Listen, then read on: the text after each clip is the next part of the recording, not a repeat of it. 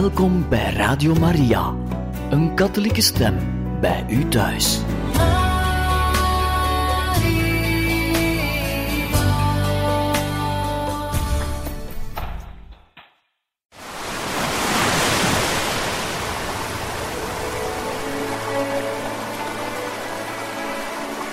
Welkom bij Radio Maria.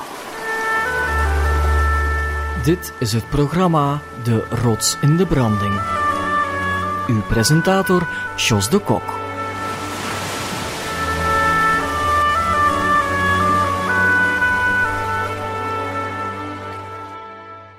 En beste luisteraars, welkom in het programma De Rots in de Branding.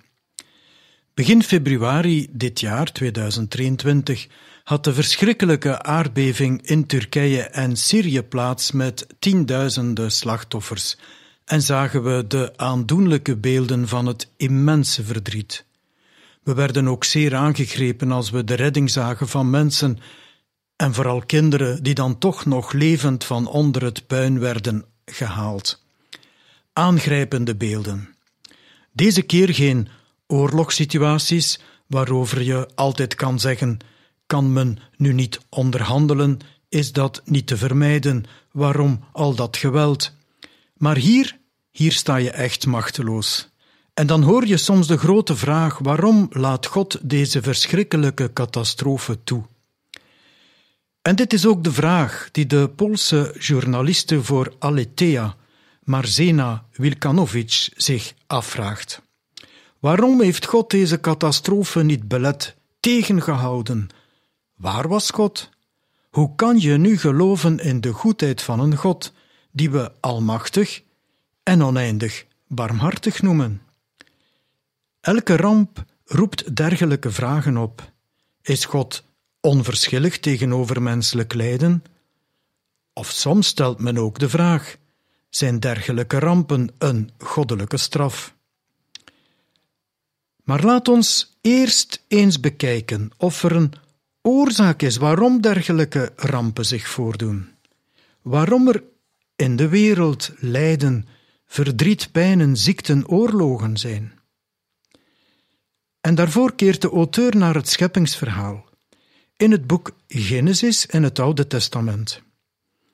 Een literair werk, maar, en dit is zeer belangrijk, die een diepe, fundamentele waarheid naar voren brengt door middel van een verhaal.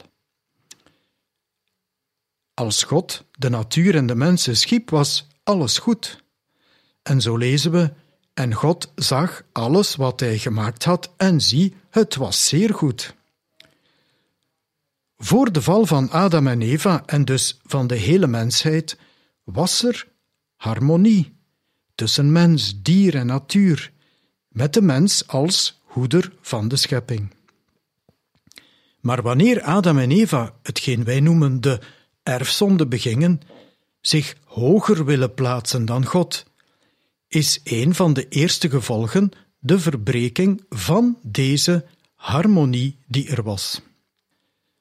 Deze erfschuld tast dus niet alleen de ziel en lichaam van de mensen aan, maar brengt ook wanorde in de natuurlijke wereld, in de ganse schepping. Zoals de catechismus van de katholieke kerk in nummer 400 uitlegt, wordt de harmonie verbroken. De zichtbare schepping wordt vreemd en vijandig tegenover de mens.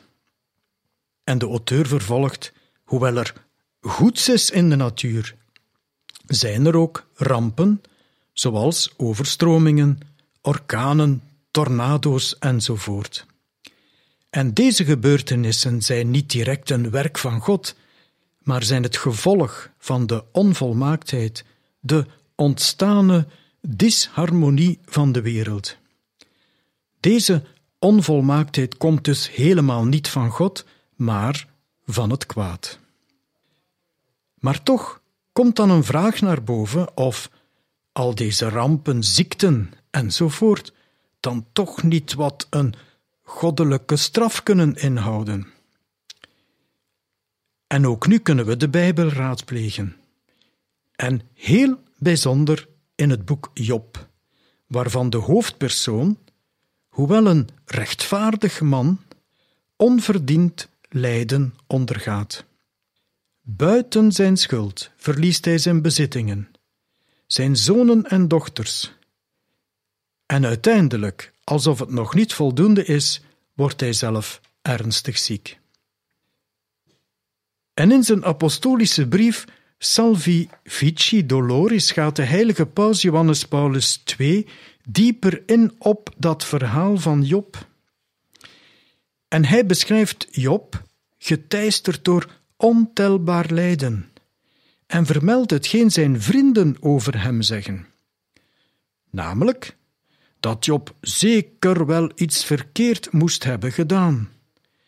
Lijden, beweren zijn vrienden, is altijd een straf, gezonden door God voor een gepleegde misdaad.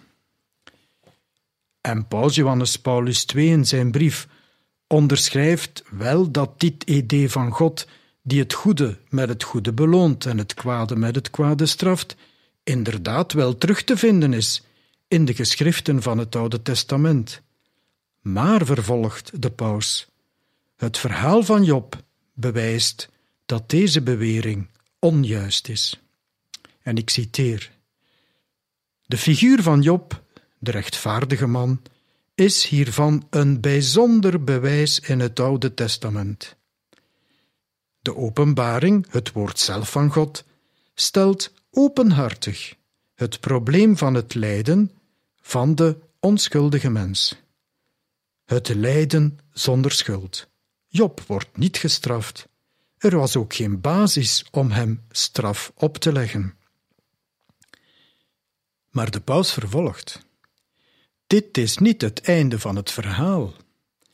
En hij benadrukt hoe Job blijft geloven en vertrouwen op God, alhoewel hij helemaal niet verstaat waarom deze tragedies over hem komen. En zo bewijst God heel duidelijk in een laatste scène van het verhaal dat er geen ongeluk is dat niet ongedaan kan worden gemaakt. Want God herstelt Job dan in een betere staat dan die hij verloren had. En Paus Johannes Paulus II verwijst dan naar Christus leidend aan het kruis om dit alles beter te kunnen verstaan. En zo kunnen we verstaan wat Job tegen zijn vrouw zei. Als we het geluk aanvaarden als van God komende, hoe kunnen we dan niet op dezelfde manier ongeluk aanvaarden? Alzo wordt de mens opgeroepen de tegenslagen die God toelaat te verwelkomen. Dit is het mysterie van de voorzienigheid. En zo verwijst de auteur naar de heilige Augustinus, die in 397 getuige was, ja, van een aardbeving, die verschillende steden in Klein-Azië in puin legde. Hij ziet deze tragedie als een herinnering aan de kwetsbaarheid van ons menselijk leven maar trekt het dan ook open naar het eeuwige leven, waar alles terug in harmonie zal komen. En zo schreef Augustinus in zijn preek nummer 9. Laat ons dus werken om goed te leven en om de kracht daartoe te hebben. Laten we ons richten op de beloften die de Heer ons doet. Dit leven dat al zo kwetsbaar is, staat bloot aan immense en voortdurende gevaren. Grote aardbevingen werden aangekondigd vanuit het oosten, en grote steden werden plotseling omvergeworpen. Maar, Augustinus vervolgt. De Joden en de catechumenen die in Jeruzalem woonden, schrokken zich en lieten zich dopen, ongeveer 7000 mannen. Dit nieuws is gebaseerd op het onveranderlijke verslag van trouwe christenen. En Augustinus vervolgt: De stad Setif zelf werd door zo'n aardbeving opgeschrikt dat alle inwoners bijna vijf dagen in de velden moesten doorbrengen, waar men, Naar men zegt, 2000 mannen werden gedoopt. En de grote Augustinus besluit: We kunnen niet alles verklaren. Maar van één ding zijn we zeker. We weten met zekerheid dat er geen situatie, geen tegenslag, geen beproeving is waarover het geloof niet op zijn minst zijn licht kan laten schijnen, om ons er doorheen te helpen en tegelijkertijd onze ziel te bewaren. Beste vrienden, we gaan even verpozen met een lied en komen dan nog terug over dit toch wel moeilijke thema.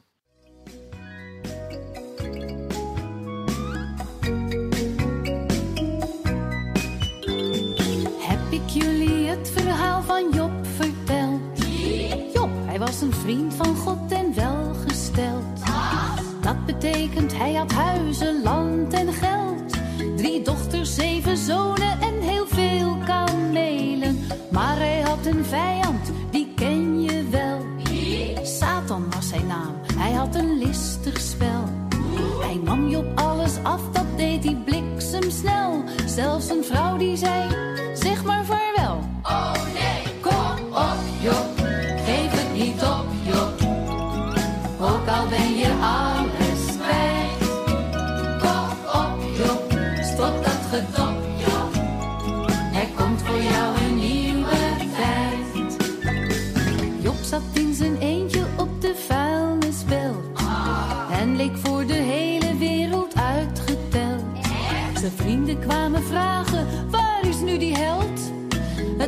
straf van God dat jij dit lot verdiende.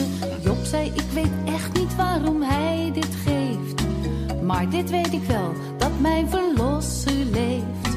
Als God het is die mij dit afgenomen heeft, is er een beter plan. Wat dacht je dan?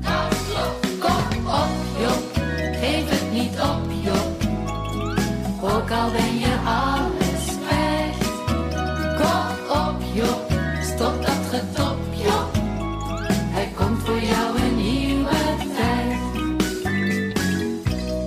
de Heer gaf Job twee keer zoveel als hij eerst had en zegende hem nog meer dan vroeger. Dus onthoud maar goed als alles tegen zit. Als je tot je nek in de problemen zit. Doe dan net als Job en geloof en bid.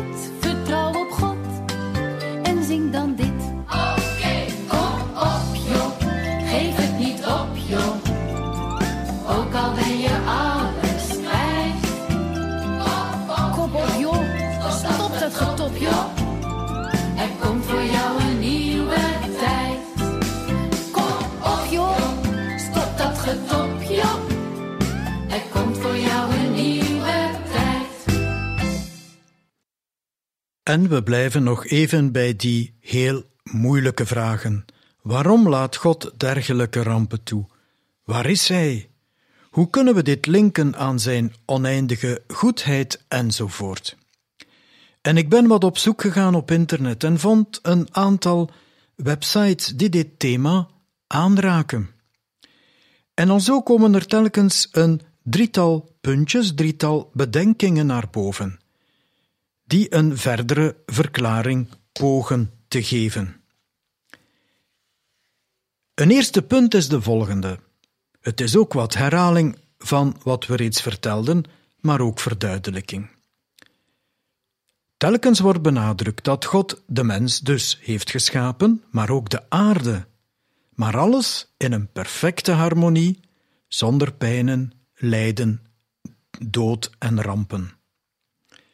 Maar dus, door de zondeval van de mens, zoals het boek Genesis vermeldt, is niet alleen de mens getroffen, hetgeen we dus de erfschuld noemen, met ziekte en lijden als gevolg, maar ook de ganse schepping. En zo kan je lezen wat Paulus schrijft in de Romeinenbrief hoofdstuk 8. Ook de schepping verlangt vurig naar de openbaring van Gods kinderen, want zij is onderworpen aan een zinloos bestaan.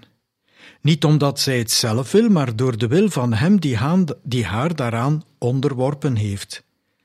Maar ze is niet zonder hoop, want ook de schepping zal verlost worden uit de slavernij der vergankelijkheid en delen in de glorierijke vrijheid van de kinderen Gods. We weten immers dat de hele natuur kreunt en barensweeën leidt altijd door. En niet alleen zij, ook wij zelf. Ook wij zuchten over ons eigen lot, zolang wij nog wachten op de verlossing van ons lichaam. In deze hoop zijn we gered. Aldus Paulus. De zondeval van de mens heeft dus een gevolg voor alles op aarde. Dit is een eerste punt. Een tweede punt die naar boven komt is dat God inderdaad een ramp kan vermijden. Maar op de vraag waarom hij dat niet altijd doet, daar kunnen we eigenlijk geen uitleg aan geven, dat blijft een mysterie. Zoals ook in een mensenleven, waarom kan God maken dat we die erge ziekte niet krijgen? En waarom worden dan weer andere mensen ervan gespaard of soms ook wonderlijk genezen? Wat op het niveau van ons menselijk leven gebeurt met ziekten, verdriet en pijnen, gebeurt dus ook met de ganse schepping, met catastrofen zoals aardbevingen. En een derde belangrijk punt die naar boven kwam, is dat God wel alles ten goede keert. En dat bewijst de vrede kruisdood van de onschuldige Jezus. En zo kunnen we, ondanks alles, de goedheid van God toch blijven verkondigen. Bijvoorbeeld, tijdens natuurrampen zien we vele verbazingwekkende wonderen gebeuren en ook het voorkomen van nog groter aantal slachtoffers. Natuurrampen zorgen ervoor dat miljoenen mensen hun prioriteiten in het leven nog eens nadien opnieuw onder de loep nemen.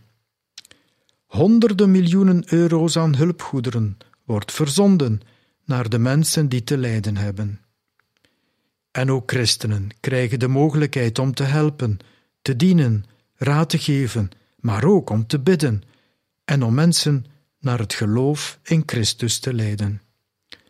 God kan en zal een groot goed voortbrengen uit vreselijke tragedies.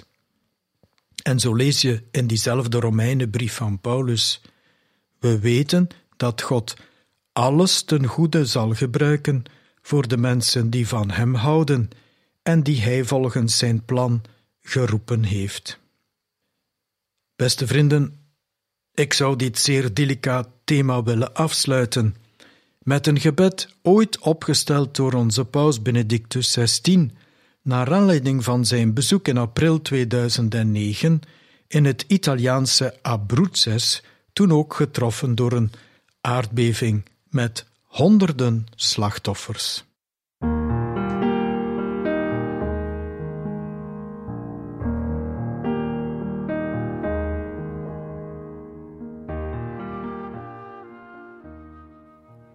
Aan u, Heer, vertrouwen wij de slachtoffers en hun geliefde toe, wetende dat u het leven van uw gelovigen niet wegneemt, maar het transformeert. Op het moment zelf, wanneer onze woning op aarde is vernietigd, bent u bezorgd met de voorbereiding van een eeuwig en onsterfelijke woning in het paradijs. Heilige Vader, Heer van hemel en van de aarde, oor de schreeuw van pijn en hoop dat oprijst uit deze gemeenschap, zwaar beproefd door de aardbeving. Het is de stille schreeuw van het bloed van moeders, vaders, jongeren en ook van kleine onschuldigen dat oprijst uit dit land. Ze zijn weggerukt van de genegenheid van een geliefde. Heer, verwelkom ze allemaal in uw vrede. Gij, de liefde, die leven kan geven zonder einde. We hebben u en uw kracht nodig, want we voelen ons klein en breekbaar in het aangezicht van de dood. We bidden tot u, help ons. Alleen uw steun kan ons weer optillen en ons duwen om elkaar in vertrouwen bij de hand te houden op onze levenspad. Wij vragen dit door Jezus Christus, onze Redder, in wie de hoop van de gezegende verrijzenis straalt.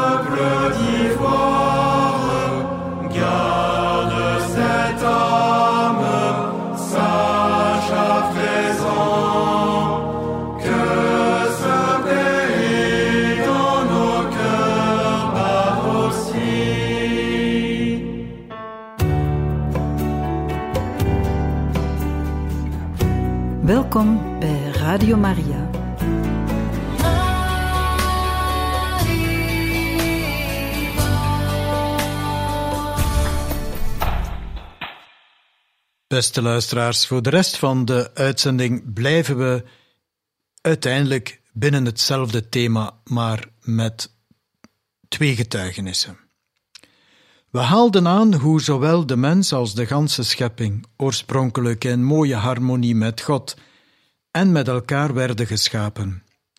Maar hoe alles werd verstoord door de eerste zonde, en daardoor zijn wij onderhevig geworden aan het lijden, ziekten, pijnen en de dood, maar dus evenzeer de ganse schepping, zoals in de Bijbel staat. En ik zou willen afsluiten met een bijzondere getuigenis. Het toont ook aan dat God toch oneindig goed is, alhoewel we ons soms afvragen waarom Hij het menselijk lijden of rampen niet altijd tegenhoudt. We moeten maar kijken naar Jezus zelf, naar zijn kruisdood en verrijzenis, hoe daar uiteindelijk iets bijzonders, heel goed uitkwam. Dankzij zijn lijden zijn we zeker dat er na ons voorbeeldig leven een nieuwe hemel en een nieuwe aarde voor ieder van ons klaar ligt. Het herstel van deze oorspronkelijke harmonie. De getuigenis die jullie gaan horen komt van de Pool, Marek Balwas, geboren in 1970 en tijdens zijn middelbare studies de koning van de disco genoemd. Hij kon zich geen week voorstellen zonder tot in de vroege uurtjes minstens eens per week naar een nachtclub te gaan. Maar, gelukkig, in 1985, 15 jaar oud, om wat geld te verdienen, ging hij als jobstudent helpen bij de bouwwerken van een klooster te Lichen, midden West-Polen.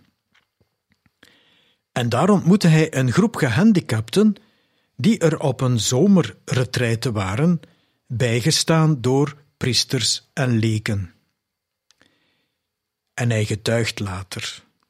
Toen ik naar hen keek, dacht ik dat ik ook op deze manier zieken zou willen verzorgen, maar dat ik daarvoor zou priester worden.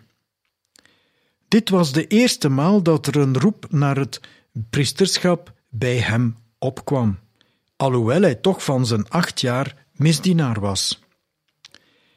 En die gedachten en die verlangens bleven aankloppen, en inderdaad, zes jaar later, in 1991, stapte Marek Balwas het seminarie binnen. Bij aanvang van het academisch jaar stelde een van zijn medeseminaristen hem voor om deel te nemen aan bijeenkomsten met gehandicapten en hij vertelt.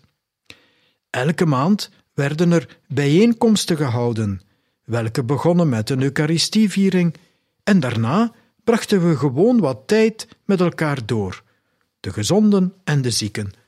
Ook bezochten we zieken aan huis. Ik ontmoette hen, praatte met hen, maakte grapjes met hen, troostte hen en het belangrijkste, behandelde hen als normale mensen.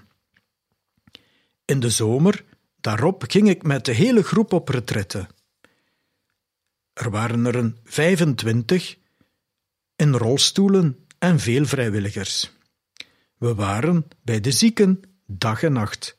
We moesten ze aankleden, wassen, naar de maaltijd brengen, sommigen eten geven, wandelen, de trap aflopen, bidden, maar ook praten over het leven, over het lijden en de dood. Dit waren mooie momenten en ik was blij om al zo nuttig te zijn. Mijn eigen kleine problemen waren niet meer belangrijk, verklaart Marek. Maar anderzijds pakte het hem zeer sterk van die zieken te zien lijden. En zo zei hij ooit: Mijn hart brak. Ik vond het moeilijk te begrijpen hoe God zoveel lijden, pijn en verdriet kan toelaten. En Mark vertelt onmiddellijk verder. Het antwoord kreeg ik van de zieken zelf. Zij waardeerden elk moment van het leven, elk gebaar van vriendelijkheid jegens hen. Zij waren degene die me leerden bidden en op God te vertrouwen. En zo vertelt hij een voorval. Ik herinner me nog hoe we op een mooie zonnige dag naar het strand gingen. Ik nam een jongen in een rolstoel mee. Op het strand duwde ik hem van het karretje op een deken in het zand waar hij op ging zitten. En hij keek van op afstand naar de zee. Ik vroeg hem toen of hij ooit in zee was geweest. Hij antwoordde negatief, en dus nam ik hem, zonder lang na te denken, in mijn armen en droeg hem een stuk de zee in. Ik zette hem op mijn knie en zei hem met zijn hand het zeewater aantraken. De jongen deed dat en raakte toen met zijn hand zijn mond aan en riep uit: Inderdaad, dat smaakt naar zout. Hoe groot was de vreugde in zijn ogen dat hij voor het eerst in zijn leven de zee had mogen aanraken. Het is onmogelijk te beschrijven hoe gelukkig hij was. Maar ook, vervolgt de seminarist, ook mijn vreugde was groot dat ik hem zo'n plezier kon doen. Het is iets geweldigs. Het moet beleefd en ervaren worden. En ik heb veel van dit soort momenten meegemaakt met de zieken. Ik leerde van hen het geloof in God en het gebed. Hoeveel geloof hebben zij in de kracht van het gebed? En wat is mijn geloof, mijn gebed, vroeg ik me af. Ondertussen studeerde seminarist Marek Balwas verder en werd hij in 1998 tot priester gewijd voor het bisdom Vloklavek, een 200 kilometer ten noorden van Warschau. En hij werd pastoor in twee parochies en studeerde nog verder theologie aan de universiteit. En hij vertelt: Toen nam ik een beetje afstand van de gehandicapten, hoewel ik met mijn hart en mijn gedachten altijd dicht bij hen was. Ik ontmoette hen nog sporadisch bij Eucharistievieringen en op pelgrimstochten. Maar de mooiste wensen die ik kreeg voor mijn priesterwijding kwamen van hen. Beste luisteraars, we gaan even verpozen met een Pools hymnelied, want ondertussen liet de muziek hem ook niet los. Zo was hij initiatiefnemer van muzikale ontmoetingen voor zijn bisdom onder de naam Pristanek Jezus, stop voor Jezus. Het was een landelijk evangelisatie-initiatief gericht op jongeren om hen in contact te brengen met de verrezen Christus. Zowat een soort, maar dan katholiek popfestival om een breed publiek van jongeren te kunnen bereiken. En we gaan luisteren naar een hymnelied daar gezongen. Zing een nieuw lied voor de Heer, sla op de drums ter ere van de Heer, speel de gitaren voor de Heer, schreeuw en spring.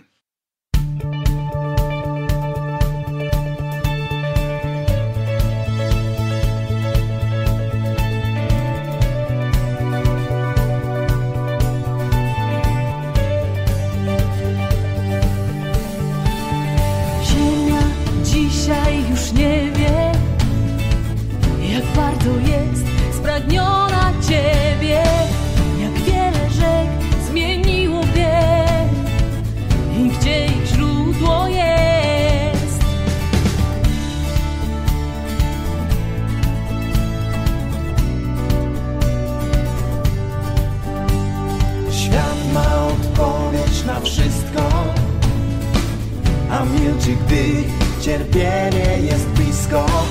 Nie może znieść, że biały chleb pozwala łamać się.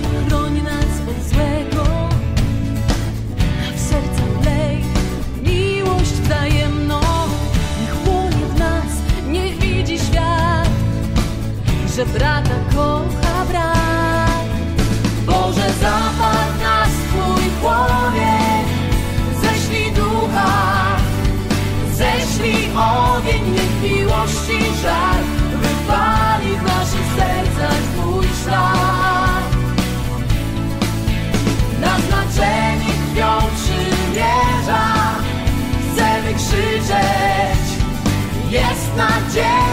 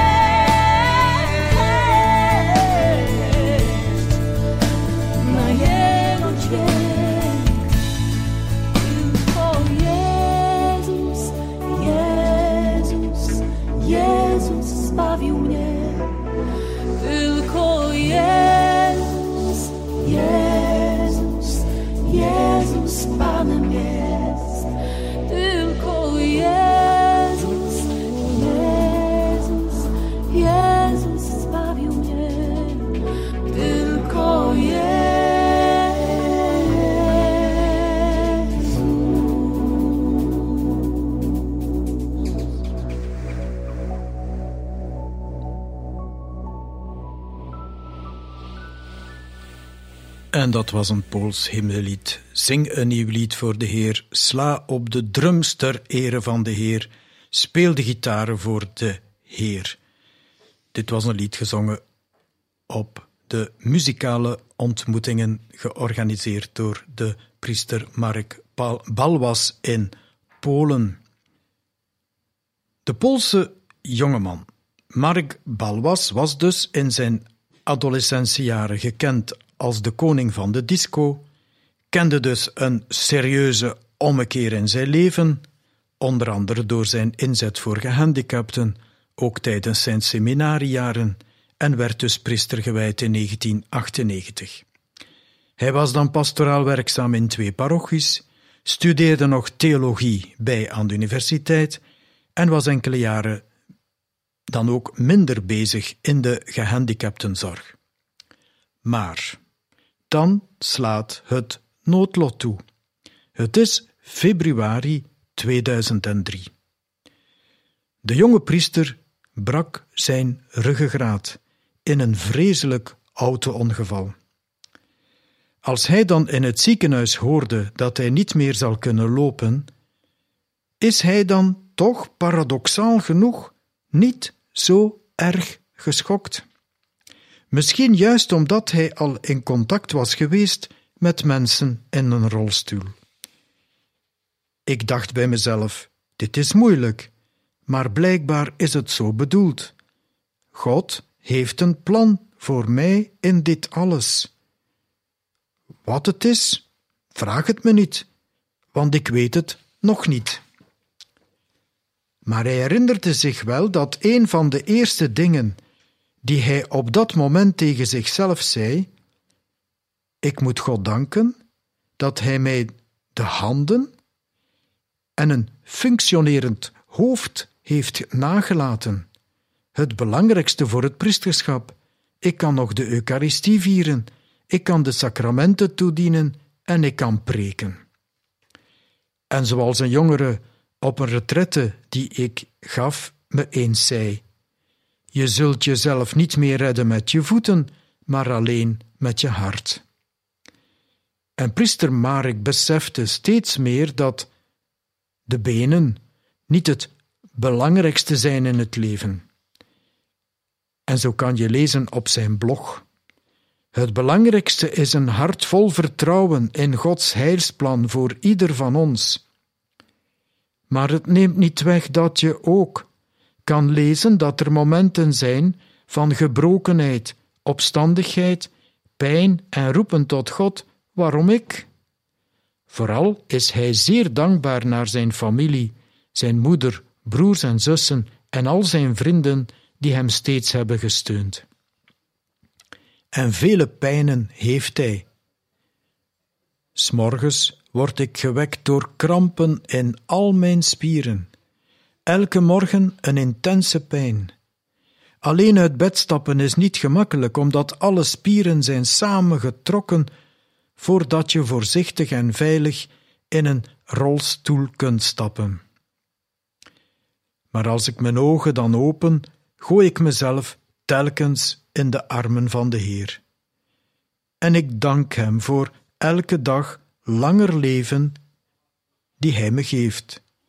Maar soms, als ik veel pijn heb, denk ik aan het moment waarop ik eens in het huis van de Vader zal zijn. En dan getuigt priester Mark hoe een dag verloopt. Na deze strijd, elke morgen, en na het ontbijt brengt hij enige tijd door achter de computer zijn venster op de wereld. Later op de dag viert hij de Eucharistie met andere priesters. Hier vind ik de kracht om mijn moeilijkheden te overwinnen. Verschillende mensen komen we bezoeken, komen mij bezoeken, vrienden, jongeren, priesters om te praten, ook om samen te lachen, maar ook om spirituele raad te krijgen en vaak om te bichten. Uiteraard, naast het pastorale werk zijn er elke dag een uur revalidatieoefeningen om de gezondheid op peil te houden en om zoveel mogelijk toch zelfstandig te kunnen blijven. In zijn blog verwijst de priester tevens naar Job uit het Oude Testament. En dit omdat een jongere hem ooit durfde zeggen dat dit auto-accident misschien de wraak was van Satan voor al het bekeringsweg die hij had verricht tijdens deze muziekfestivals waar vele jongeren kwamen bichten en zich bekeerden. En de jongen had gezegd: Het is alsof de duivel, zoals bij Job, over de priester heeft gezegd: Je prijst God. Laat ons eens zien dat hij God nog prijst als ik zijn benen wegneem. Met de hulp van de pastoor neemt pater Marek deel aan het leven van de gemeenschap. Hij viert Eucharistie, doet de biecht en leidt advents en vastenretrettes in het bisdom. Hij organiseert ook vooral retrettes en pelgrimstochten voor mensen, wat dacht u, met een handicap, en massas jongeren volgen hem overal. S'avonds is het de tijd voor een lezing, een contemplatie en gebed, voordat hij naar bed gaat, om de volgende dag zijn strijd opnieuw te beginnen.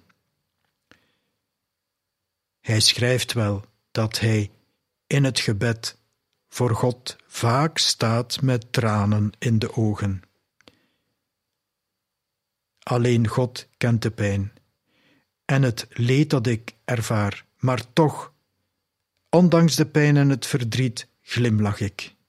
Ik geef niet op, want ik weet dat God de zin van mijn lijden ziet. En beetje bij beetje ontdek ik deze betekenis, ook al zie ik haar nog een beetje vaag als in een spiegel. En de priester besluit: Ik geloof dat de dag zal komen dat ik alles zal begrijpen.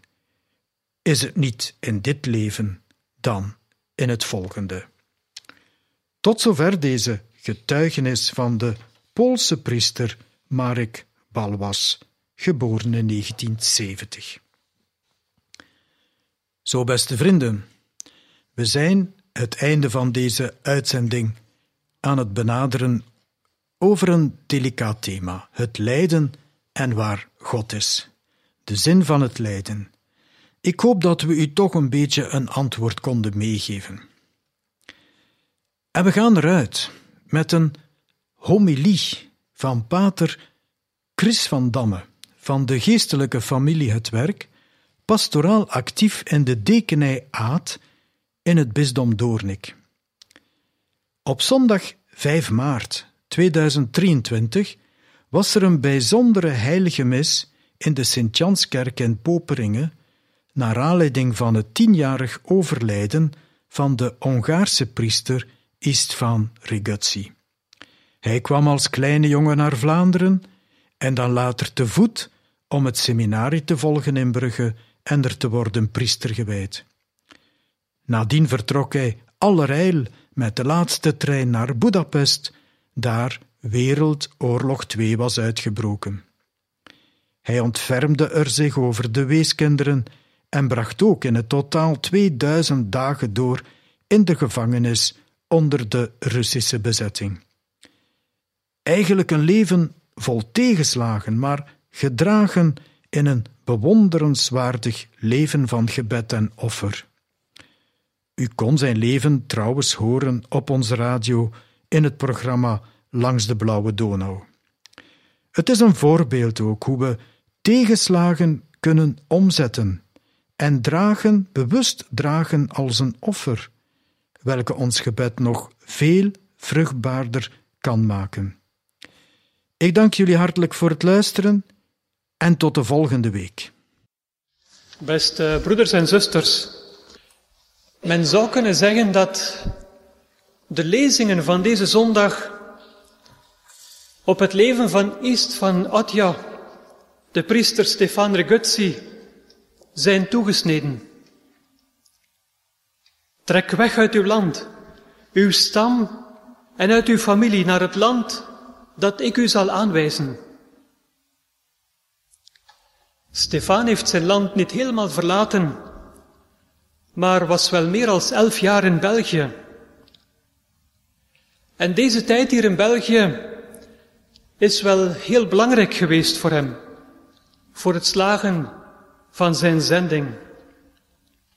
Het eerste bezoek in Poperingen van Stefan en Imi, zijn broer, met enkele andere Hongaarse kinderen van de zomer van 1926 tot 27, heeft toen reeds een onverbrekelijke band gesmeed tussen Istvan en Poperingen, die tot op de dag van vandaag nog bestaat. In de zomervakantie van 1928 en 29 komt Stefan met zijn broer terug om deze band nog te versterken. De priesters Albert Cardijn, Arnold Gesquière en vooral deken Richard Vervaken hebben hier een belangrijke rol gespeeld. Mede door deze vriendschap rijpt in hem het verlangen om priester te worden en de opleiding daartoe in België te volgen. Omdat het in 1932 niet lukt met de fiets naar België te komen, vertrok Stefan op 14 juni 1933 te voet van, Boeda, van Budapest naar Poperingen, waar hij op 29 juni s'avonds, 15 dagen later, aankomt. Dit toont zijn sterke wil en zijn ongelooflijk doorzettingsvermogen, dat gedragen werd door een sterk geloof, waardoor hij later vele en onbeschrijfelijke moeilijkheden in zijn leven zal kunnen overwinnen. Tijdens zijn jaren in het Don Bosco College in Kortrijk en het Sint Stanislas College in Poperingen zal hij met zijn broer nog eens twee keer naar Budapest fietsen. Op 28 maart 1943 wordt hij uiteindelijk in Brugge tot priester gewijd. En hoewel het hem afgeraden werd, keert hij op 5 april 1943 met de laatste trein terug naar zijn land, midden in de oorlog. Vanaf het eerste uur zal hij zich voor weeskinderen, voor zijn weeskinderen inzetten, voor zijn arendsjongskes. Voor hen doet hij praktisch alles. Hij offert zich helemaal voor hen op. Hij riskeert zelfs zijn leven. East van Atja kent geen gevaar. Alleen zijn opdracht, zijn zending. Deze wees, weeskinderen helpen, hen op het leven voorbereiden, hen de basics van het geloof meegeven, een grote liefde tot Jezus en Maria en een groot vertrouwen op de voorzienigheid, hen hoop op een betere toekomst meegeven.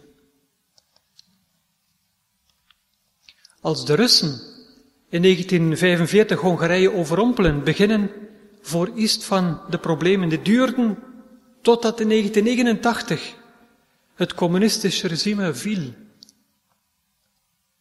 Gedurende 44 jaar zet hij zich onvermoeibaar in voor zijn arendsjongskes, ondanks tegenwerking, bedreiging en gevangenis. Hij zoekt eten, bouwt en verbouwt, zodat zijn weeskinderen een onderdak hebben. Vooral ook bouwt hij hier en daar, waar hij is of waarheen hij vertreven wordt, een kapel. Want dat is het, wat hem al die tijd staande houdt. Zijn liefde tot Jezus en de diepe verbondenheid met Jezus. Istvan was zeker geïnspireerd door het feit dat Jezus zelf zich tijd nam voor kleine kinderen en de kinderen tot zich liet komen. Zijn onwankelbare liefde tot Jezus heeft hem tot op het einde van zijn leven gedragen en als het ware onvermoeibaar voortgestuwd. Zijn inzet voor zijn kinderen, voor zijn arendsjongskus, wordt enkel onderbroken door 2000 dagen die in totaal in de gevangenis, onder andere in de beruchte Andrashiut 60, het zogenaamde terrorhaas, voor ondervraging en zelfs in een concentratiekamp wordt opgesloten. De woorden uit de tweede lezing zijn zeker op Istvan van toepassing. Schaam u dus niet van onze Heer te getuigen. Draag uw deel in het lijden voor het evangelie, door de kracht van God.